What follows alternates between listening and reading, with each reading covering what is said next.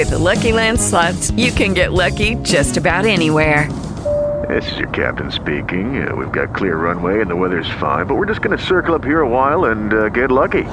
No, no, nothing like that. It's just these cash prizes add up quick. So I suggest you sit back, keep your tray table upright, and start getting lucky. Play for free at LuckyLandSlots.com. Are you feeling lucky? No purchase necessary. Void where prohibited by law. 18 plus terms and conditions apply. See website for details.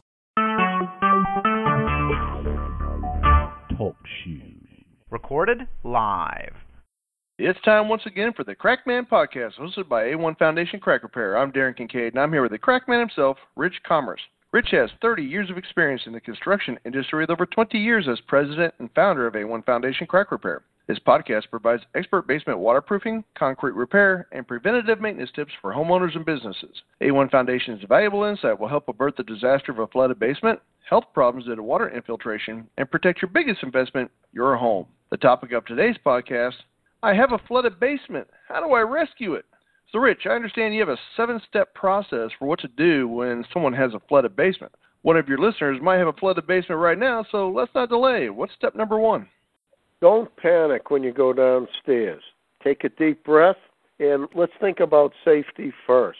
And what I mean by that, if the water is a foot or two high, we want to be concerned about being electrocuted because the outlets are about that height. So don't go into the water if it's that high. If your gas furnace or gas hot water tank has water that's covering part of it. The pilot might have gone out and you may have a gas problem there. So deal with that with the appropriate companies. But think of safety first. And a good idea with the safety is have someone nearby, even if it's not deep like that, just to be safe. All right, sounds good. And then what's step number two? Step number two is to remove the water that's in there we want to remove it as quickly as possible because mold starts to grow within 24 hours.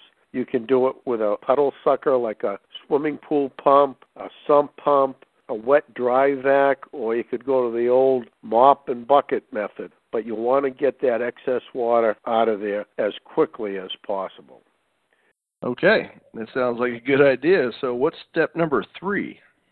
You want to be able to save what you can. So, if you have any furnishings, floor coverings, things like that, you want to either get them up, get them out, or get them above the water so that they'll begin to dry. And when you're drying carpets, you want to have a fan going underneath it so that the air will move and help the carpets and so forth to dry out as quickly as possible. Okay, then what's step number four now? is you want to clear any of your other belongings that may be cardboard or anything like that because mold's going to grow very, very quickly. All right. And uh, what about step number five? Step number five is very important. If you have drywall on the walls, that drywall just wicks up the moisture.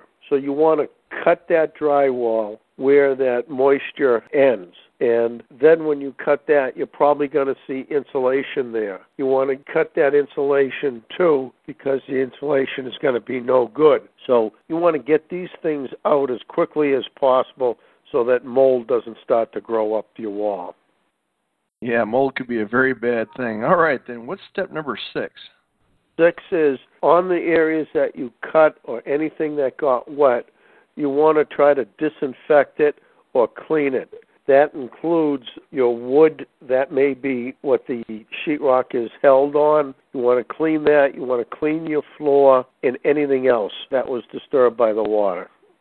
Okay, now we're at final step, step number seven. What is that? Let's stop the water from getting in there, period. Look and see if there's any pipes that have broken, water pipes, sewer pipes, and get those repaired. Also, sometimes there's a little box the size of a shoe box that furnaces have right next door that collects moisture, and those sometimes don't work and they overflow. So those can flood. Also, you want to look at your foundation. Make sure that there's no cracks where water's coming in, tie rods where water's coming in. floor wall seams, around bulkheads, or between the concrete where the sewer water pipes come into the house. These are all areas that you want to check, along with if you have a sump pump, check and see if that's working properly. And that will help save you from having a flooded basement in the future. And naturally, if you have one of those problems that you just described, that's where the Crackman comes into play, right? That certainly is. Well, all right, Rich. Just to recap, let's go over the seven steps. Step number one safety first, shut off electricity and gas. Step number two, get that water out of your basement. Whatever you have to do, get it all out. Step number three, remove wet items so they can dry. And step number four is after those wet items are out, clear all the wet floor coverings like carpets, rugs, mats, and etc. And step number five, get rid of the wet drywall in the insulation. That could cause a really bad mold problem.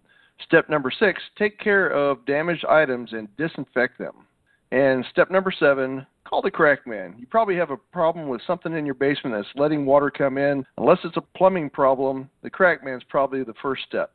If you have a basement water problem and think you need a professional, or if you'd like more information on foundation crack repair and basement waterproofing topics, please visit a1foundationcrackrepair.com or call Rich at 866-929-3171. Or you can email Rich at info at a1foundationcrackrepair.com. Thanks for listening and keep that basement dry.